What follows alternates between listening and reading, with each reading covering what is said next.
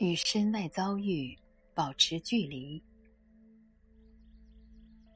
周国平。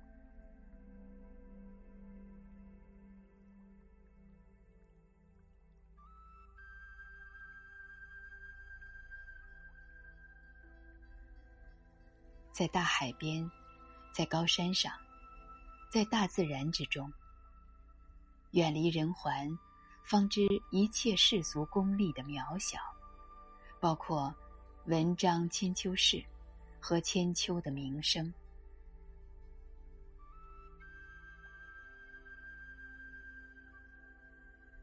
我们平时斤斤计较于事情的对错、道理的多寡、感情的厚薄。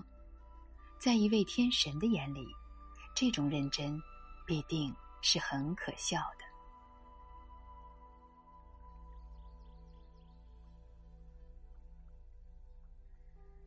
外在遭遇受制于外在因素，非自己所能支配，所以不应成为人生的主要目标。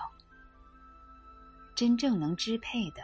唯有对一切外在遭际的态度，内在充实的人，仿佛有另一个更高的自我，能与身外遭遇保持距离，对变故和挫折持适当态度，心境不受尘世祸福沉浮的扰乱，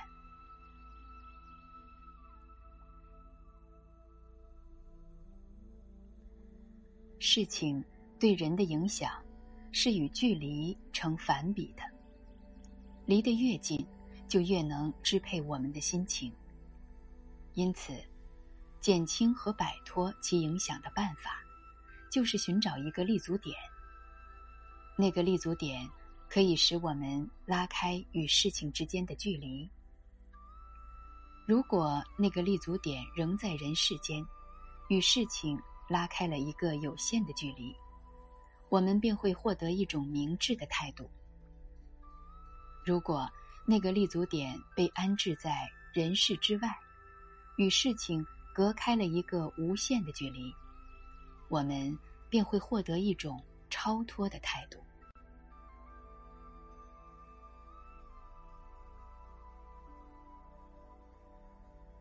距离说。对艺术家和哲学家是同样适用的。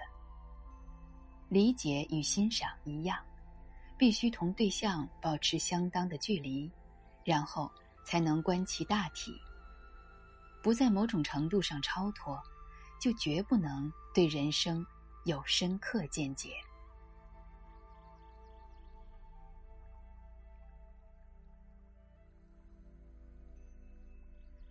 物质的。社会的、世俗的苦恼太多，人就无暇有存在的哲学的、宗教的苦恼。日常生活中的琐屑限制太多，人就不易感觉到人生的大限制。我不知道这值得庆幸，还是值得哀怜。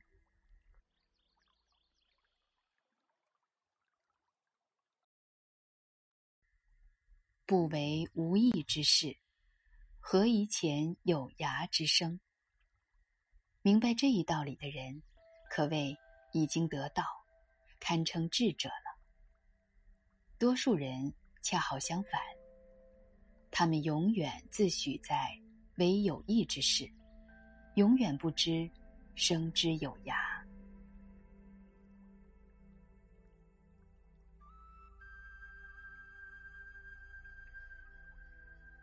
张可久写英雄不把穷通教，他得志笑贤人，他失脚贤人笑。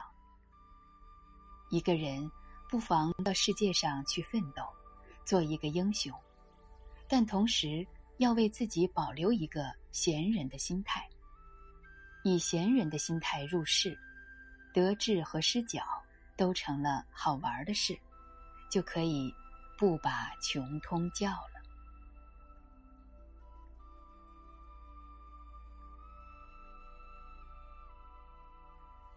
纷纷扰扰，全是身外事。我能够站在一定的距离外，来看待我的遭遇了。我是我，遭遇是遭遇。惊浪拍岸，卷起千堆雪。可是，岸仍然是岸。它淡然观望着变幻不定的海洋。